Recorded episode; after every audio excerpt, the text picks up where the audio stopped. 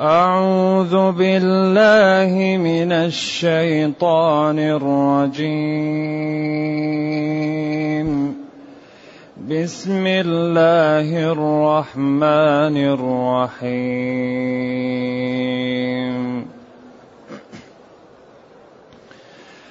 حميم. والكتاب المبين. إنا جعلناه قرآنا عربيا. إنا جعلناه قرآنا عربيا لعلكم تعقلون. وانه في ام الكتاب لدينا لعلي حكيم افنضرب عنكم الذكر صفحا أفنضرب عنكم الذكر صفحا أن كنتم قوما مسرفين.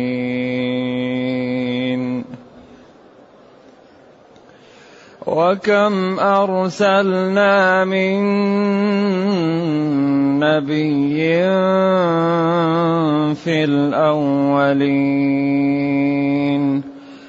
وكم أرسلنا من نبي في الأولين وما يأتيهم من نبي وما يأتيهم من نبي إلا كانوا به يستهزئون. فأهلكنا أشد منهم بطشا. فأهلكنا أشد منهم بطشا ومضى مثل الأولين. ولئن سألتهم من خلق السماوات والأرض ليقولن ليقولن خلقهن العزيز العليم. الذي جعل لكم الأرض مهدا وجعل لكم فيها سبلا وجعل لكم فيها سبلا لعلكم تهتدون.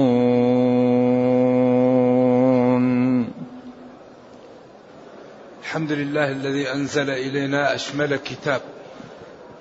وأرسل إلينا أفضل الرسل وجعلنا خير أمة أخرجت للناس. فله الحمد وله الشكر على هذه النعم العظيمة والآلاء الجسيمة والصلاة والسلام على خير خلق الله وعلى آله وأصحابه ومن اهتدى بهداه. أما بعد فإن هذه السورة تسمى سورة الزخرف. لمجيء كلمة الزخرف فيها وهي من السور المكية باتفاق.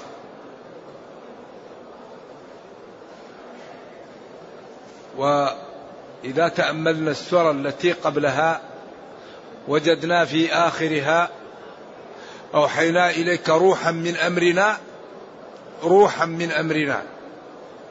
ما كنت تدري ما الكتاب ولا الإيمان ولكن جعلناه نورا نهدي به من نشاء من عبادنا وإنك لتهدي إلى صراط مستقيم إلى قوله حاميم والكتاب المبين إنا جعلناه قرآنا عربيا. هذا الروح الذي أنزلناه على نبينا ويهدي جعلناه قرآنا عربيا.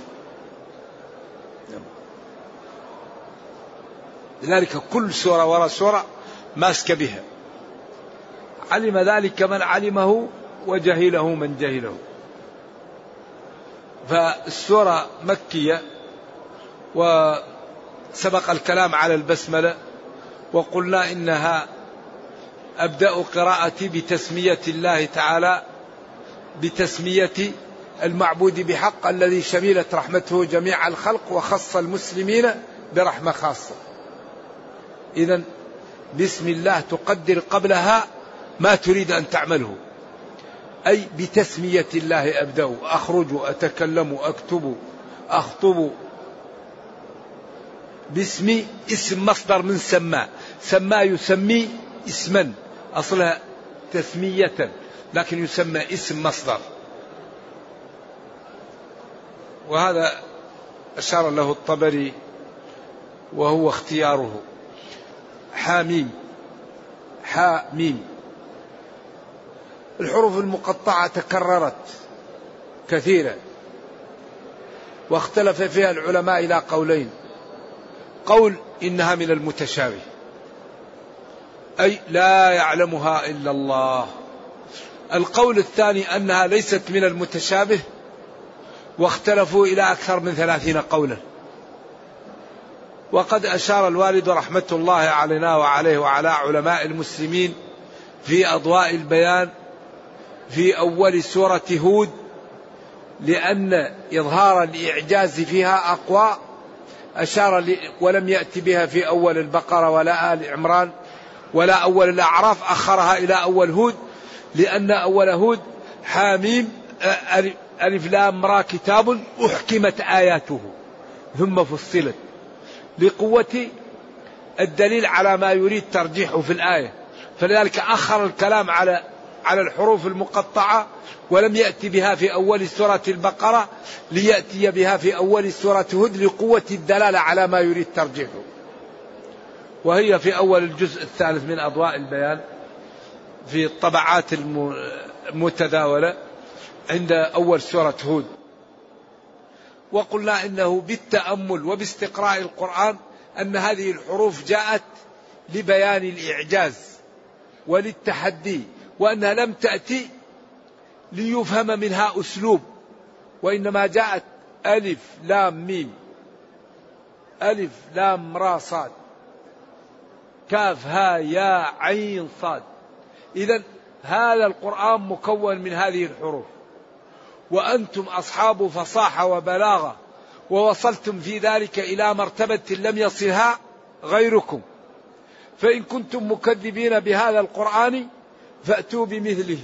فإن عجزتم فبادروا بالدخول في هذا الإسلام وبالتوبة قبل أن يحل تحل عليكم العقوبة. ومما يزيد ذلك إيضاحا التنويه بالقرآن في أغلب هذه الموضوعات التي تذكر فيها الحروف المقطعة. إذا هي جاءت للإعجاز ولبيان التحدي. هذا القرآن مكون من هذه الحروف. وأنتم أصحاب فصاحة وبلاغة. فأتوا بمثله. ولكم أن يساعدكم من على وجه الأرض ممن يستطيع أن يساعدكم على الإتيان بمثله. فإن عجزتم ولم تستطيعوا الإتيان بمثله فاعلموا أن رسولي صادق فيما جاءكم به وأن هذا كتاب أنزلته عليكم لتعملوا به ولينقذكم من الضلالة وأن من كذب به عرض نفسه لأن تحل عليه عقوبة الله وسخطه. هذا الذي يظهر. إذن حاميم والكتاب المبين. أقسم بالكتاب المبين الواضح. وسمي الكتاب لأنه يكتب إما مكتوب في اللوح المحفوظ أو أنه سيكتب ويجمع. المبين الواضح الذي لا لبس فيه.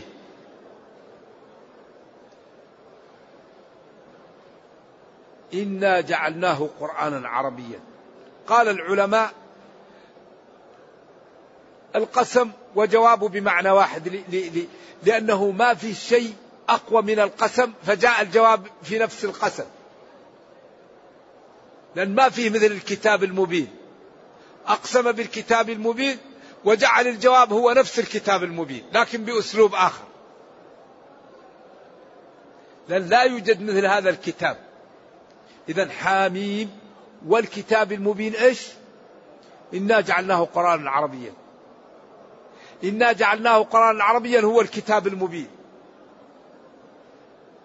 فجعل القسم والمقسم على شيء واحد لأنه لا مثيل لهذا الكتاب. فلما أقسم به لم يأتي بجواب القسم إلا هذا القسم نفسه إلا المقسم به. بطريق غاية في الإعجاز والجمال والحسن. ولذلك الميدان لا توجد قضية إلا وهي محلولة في هذا الكتاب. لا توجد مشكلة إلا وهي مبينة في هذا الكتاب. لا يوجد خير إلا وهو مدعو له في هذا الكتاب. لا يوجد شر إلا وهو محذر منه في هذا الكتاب. ولذلك قال جل وعلا كتاب أنزلناه إليك مبارك مبارك كثير البركة كثير الخير كثير النفع. إيش؟ ليدبروا آياته. وامتن على نبينا في سورة النعم. سورة النعم هي سورة النحل. لأن الله تعالى ذكر فيها نعما كثيرة. والخيل والبغال والحمير لتركبوها. والأنعام خلقها لكم فيها دفء. وعلامات وبالنجم هم يهتدون. من بطنها شراب مختلف ألوانه. من بين فرث ودم لبنا خالصا. فسماها العلماء سورة النعم. لأن فيها نعم كثيرة. امتن فيها على نبيه وقال له مخاطبا له ونزلنا عليك الكتاب تبيانا لكل شيء. تبيانا لكل شيء. كل ما نحتاج إليه موجود في هذا الكتاب. أليس حري بنا أن نعطيه الوقت؟ أن نفهمه؟ أن نحفظه؟ أن نتدبره؟ أن نتأمله؟ أن نصرف هممنا في أن نكون نتخلق بهذا الكتاب الذي ضمين الله لمن تمسك به أن تصلح له دنياه وأخراه وأن يعز في الدنيا ويرحم في الأخرى. لن يضل ولن يشقى من تمسك به. وضمين لمن أعرض عنه أنه يضل في الدنيا ويحشر يوم القيامة أعمى. قال رب لم حشرتني أعمى وقد كنت بصيرا؟ قال كذلك. أتتك آيات آياتنا. فتركتها ولم تعمل بها. وكذلك اليوم تنسى تترك. إذا حاميم والكتاب المبين الواضح الذي لا بس فيه. إنا جعلناه قرآنا عربيا. جعلناه هذا القرآن أنزلناه من عندنا قرآنا مقروءا. يقرأ لأن القراءة أي جامعا لثمرات الكتب ومبرزا ومبينا. ممن أنزل عليه أمر ببيانه وأن يوضحه للناس وأن لا يجعل فيه شيء وأنزله ربنا جامعا لكل ثمرات الكتب المتقدمة كما قال ومهيمنا عليه. فهو قرآن بمعنى فعلان بمعنى جامع وبمعنى مفعول. أي جامع لثمرات الكتب المتقدمة ومقرأ ومبرز ومبين من نبينا صلى الله عليه وسلم ومن أتباعه ومن اتبع هذا الدين يجب عليهم أن يبينوه للناس ويوضحوا لهم ما يخفى عليهم منه.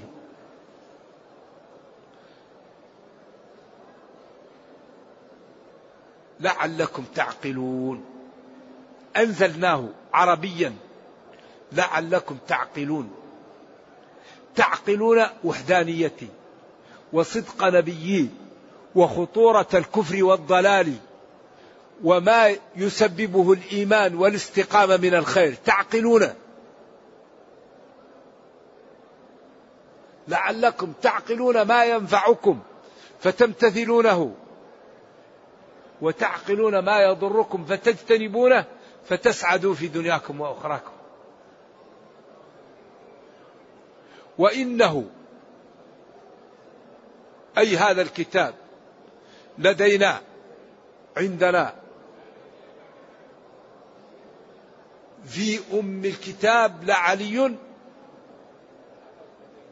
وإنه في أم الكتاب لدينا لعلي حكيم. إنه أي القرآن لدينا أي عندنا في أم الكتاب اللوح المحفوظ. لعلي مرتفع. حكيم ما فيه محكم ومتقن وحصل له من الجمال والحسن. ورقي ما يدعو إليه وخطر ما ينهو عنه. أنه جعله في نوع من العلو لا يمكن أن يوصل إليه. ولذلك لا يعلم في الدنيا كتاب يكون من أوله إلى آخره جميل إلا القرآن.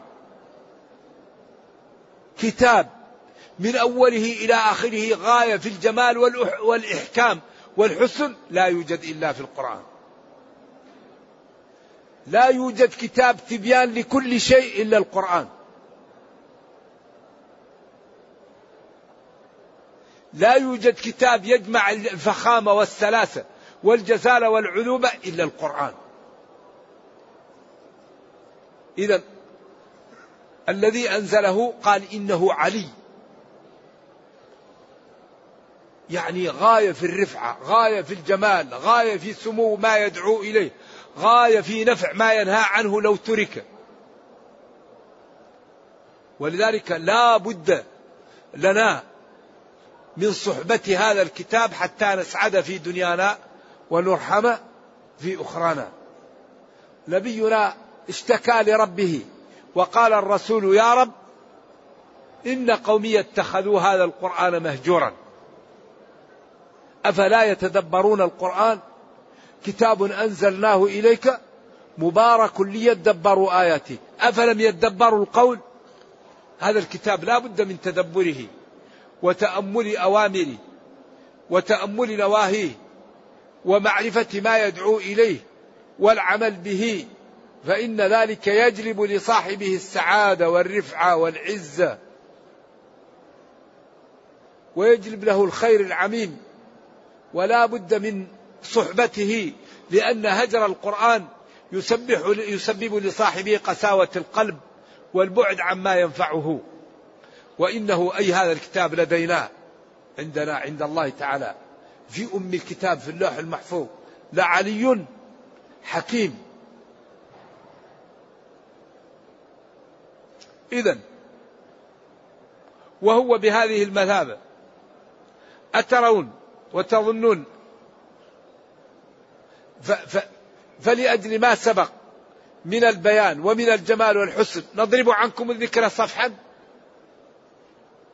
أقوال العلماء فيها متقاربة والمقصود بها أفنترككم.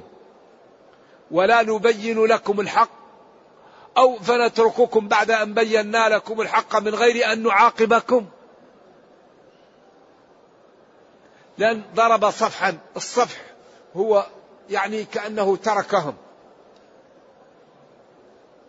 هنا أفنضرب عنك هل المقصود نترككم من غير أن نكرر لكم بعد البيان؟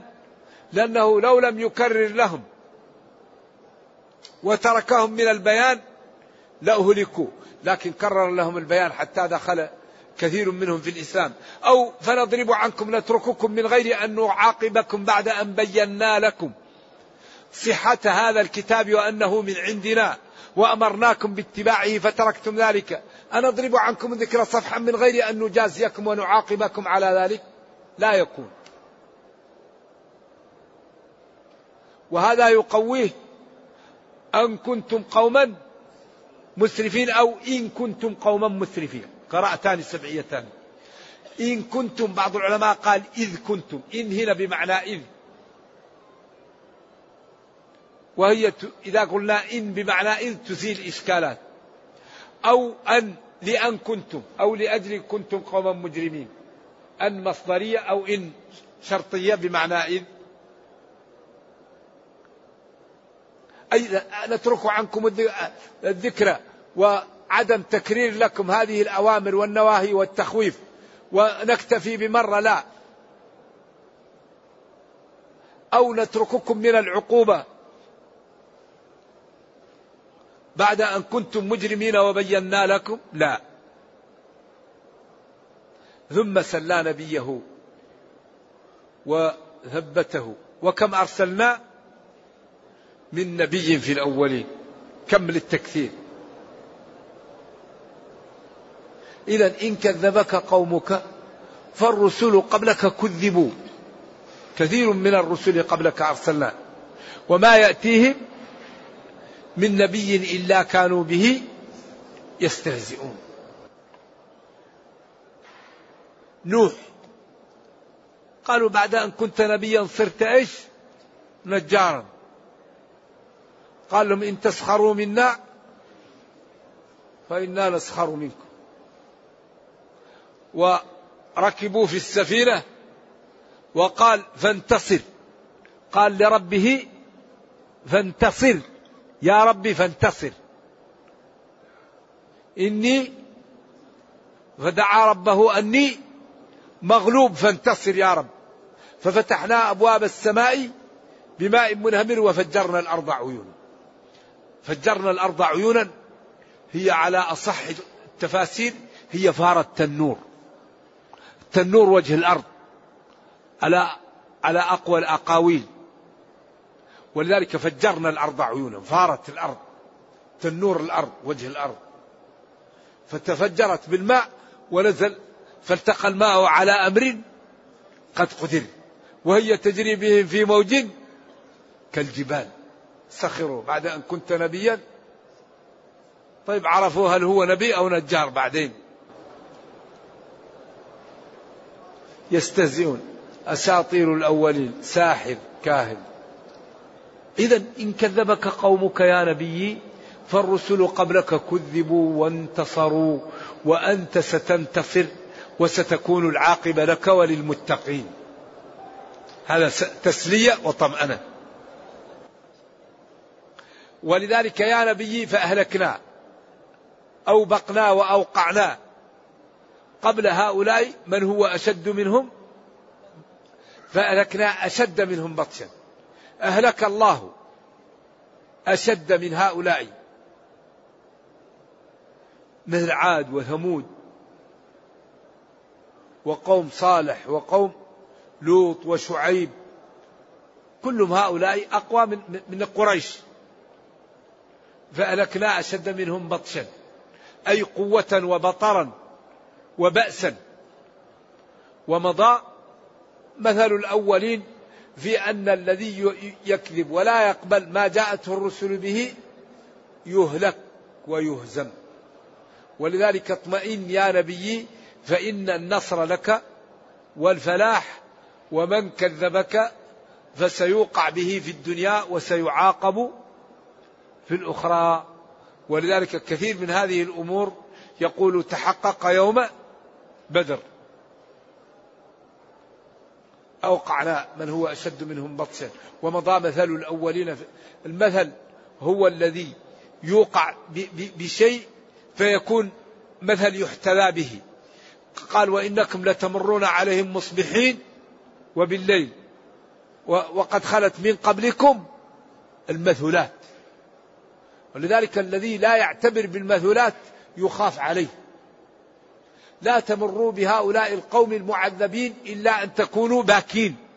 مخافة أن يصيبكم ما أصابهم. هذه ديار قوم قوم صالح. لا يأتيها الإنسان إلا وهو باكي. إذا رأى أن يأتيها يأتيها باكي خائف معتبر. أما الذي يأتيها يضحك وليس بخائف خطر. هذا محل عذاب. قال لا تأتوا لهؤلاء القوم إلا أن تكونوا مخافة أن يصيبكم ما أصابهم. ولذلك قال فاعتبروا يا أولي الأبصار. اعتبروا. لقد كان في قصصهم عبرة لأولي الألباب. ما كان حديثا يفترى.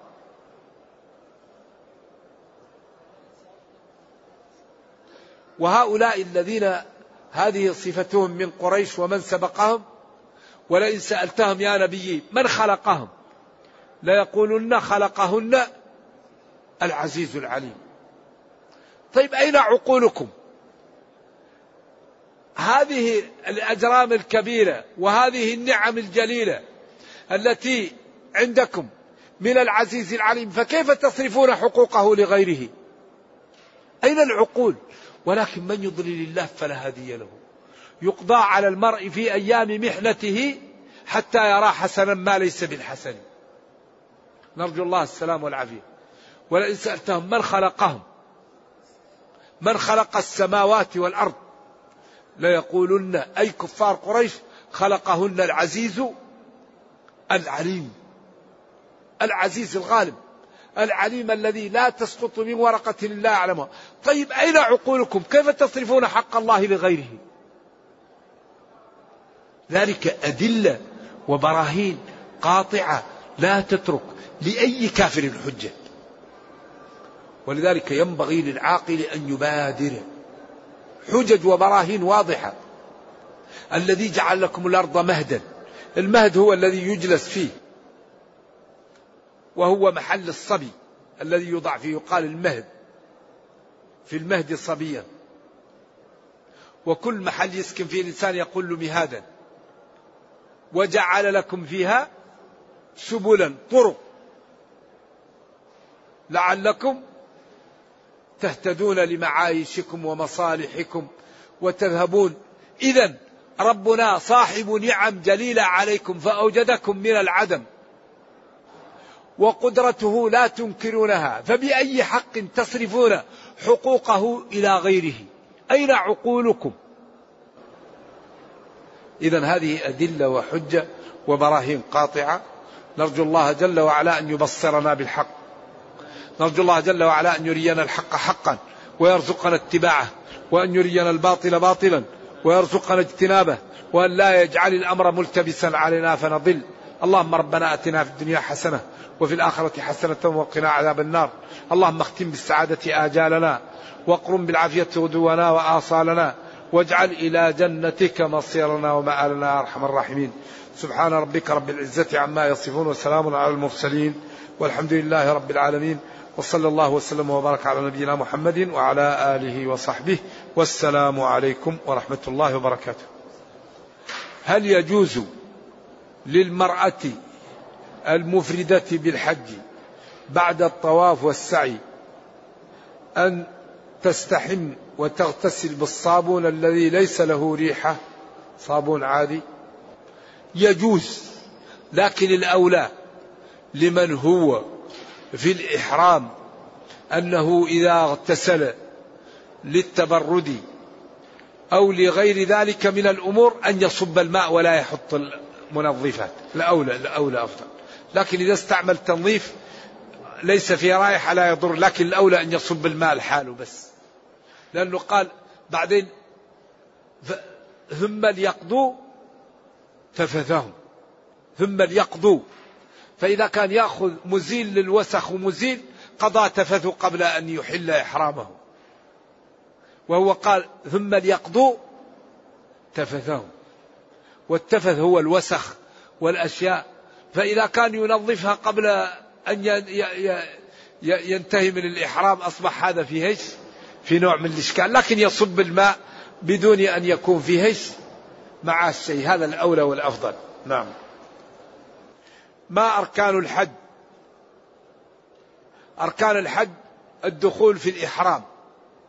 الدخول في الإحرام بالنية لا باللبس.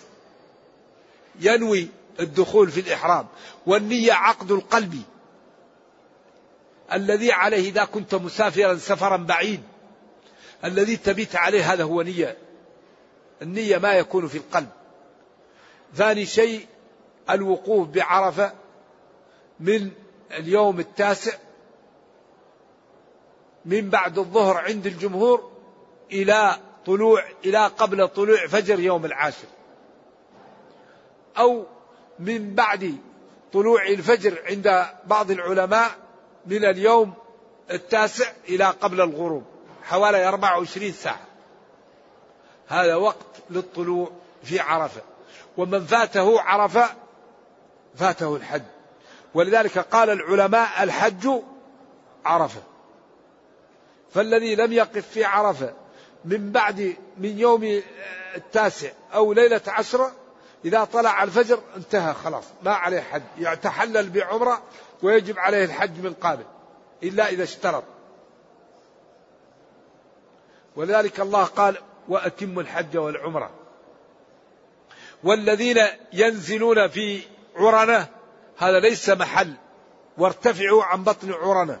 وقفتها هنا ووقفت وعرف كلها موقف وارتفعوا عن بطن عرنة الوادي الذي المسجد لم يرى بعض خارج عرفة وبعض داخل عرفة.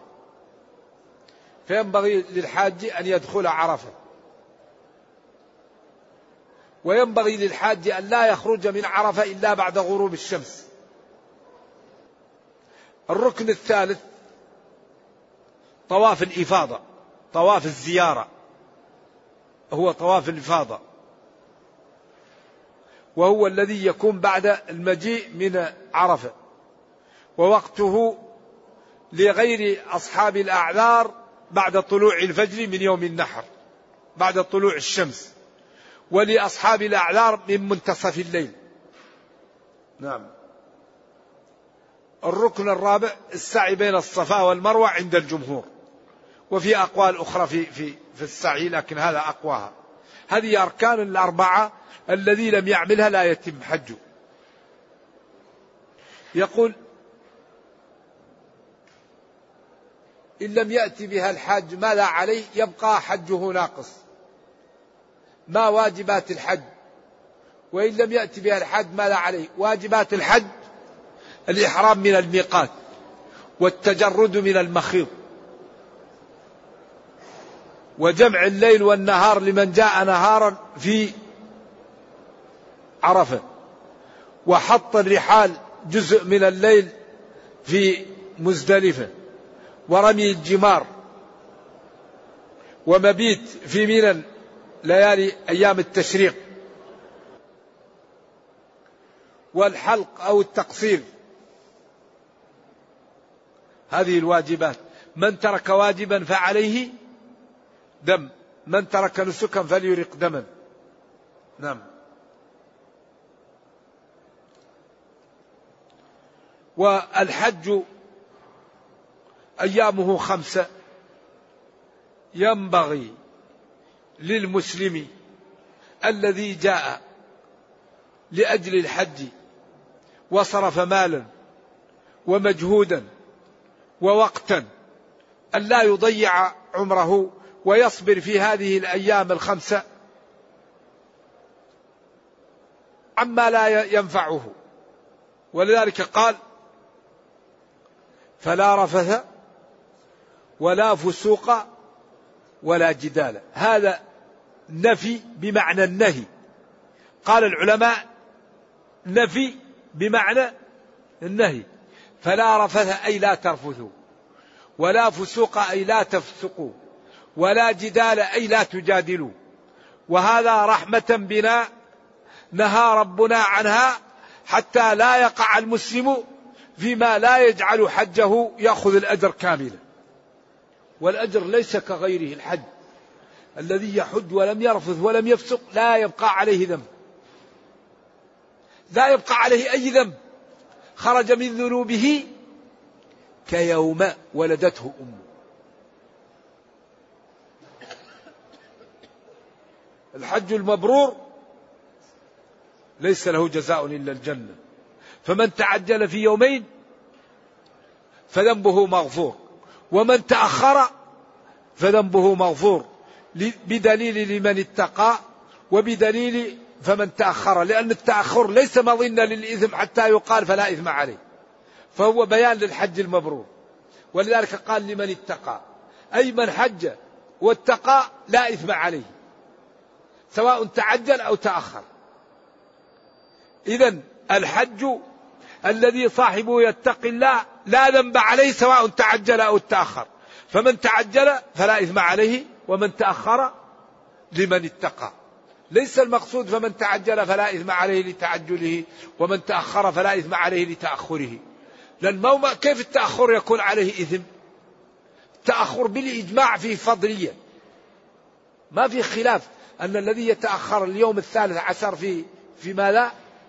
في منن أن له أجر زايد. لكن فمن تعجل فذنبه مغفور ومن تأخر فذنبه مغفور لمن اتقى. إذا خمسة أيام يا أخي أتركك من النظر للحرام أتركك من سماع الحرام أتركك من التفكير في الحرام أتركك من النطق بالحرام يا أخي. حاول أن تصحب الأخيار. وحاول أن تقلل الخلطة وتصبر خمسة أيام ولا يبقى عليك ذنب.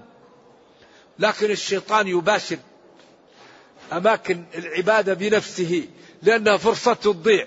ولا يرى الشيطان نادما وحزينا مثل يوم عرفة. لما يرى من تنزل الرحمات في عصر يوم عرفة. الله يغفر لكل الخلق. كل الموقف يغفر له الله إلا من أبى. فالشيطان عمله طول السنة.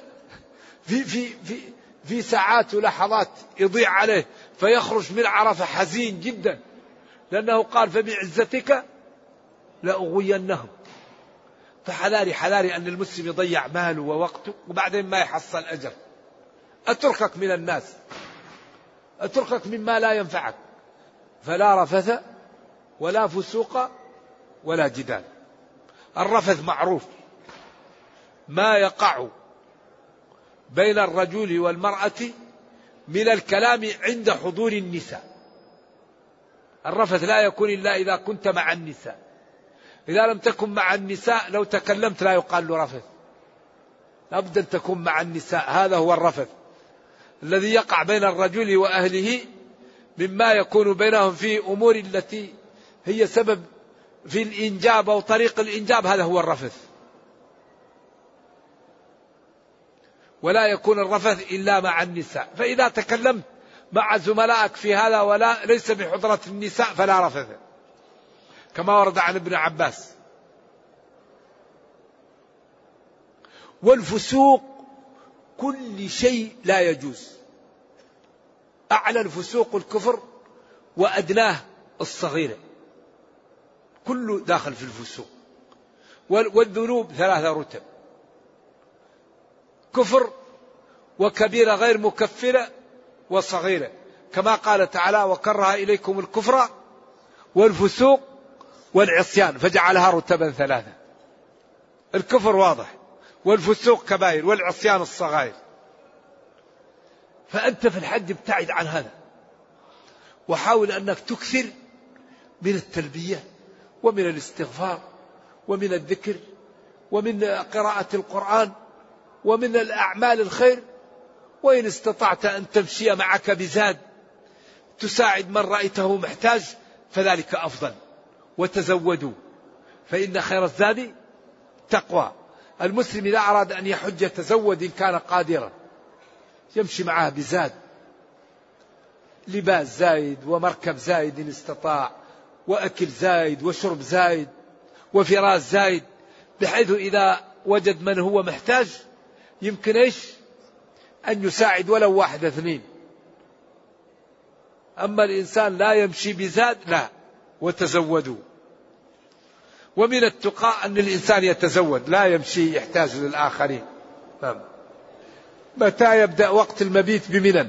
إذا لم يجد المسلم مكانا في منن يبيت فيه يمكن أن ينزل خارج منن ويأتي في الليل ويبيت بيت في منى إن شاء الله ويجزئه هذا. الدين يسر. أي شيء لا تستطيعه أبواب الأمام مفتحة. لكن شيء تستطيعه الله لا يخفى عليه من يستطيع ومن لا يستطيع. لذلك الذين يسقون رخص لهم في عدم المبيت. والذين يرعون رخص لهم في أن لا يرموا اليوم الأول. ما في حرج. ما جعل عليكم في الدين والذين لا يستطيعون أن يرموا يوكلوه والذي لا يستطيع أن يحج الحج على المستطيع. لكن ما يروح واحد يحج وبعدين يروح يلعب وهو ما عنده مشكلة. لا. الحج الذي دخل فيه لازم يتم وأتم الحج والعمرة. فإذا كنت لا تستطيع لا تدخل. أما تدخل ولا تقف في عرفة أو لا ولا ترمي ولا تبيت لا ينبغي ولا تطوف.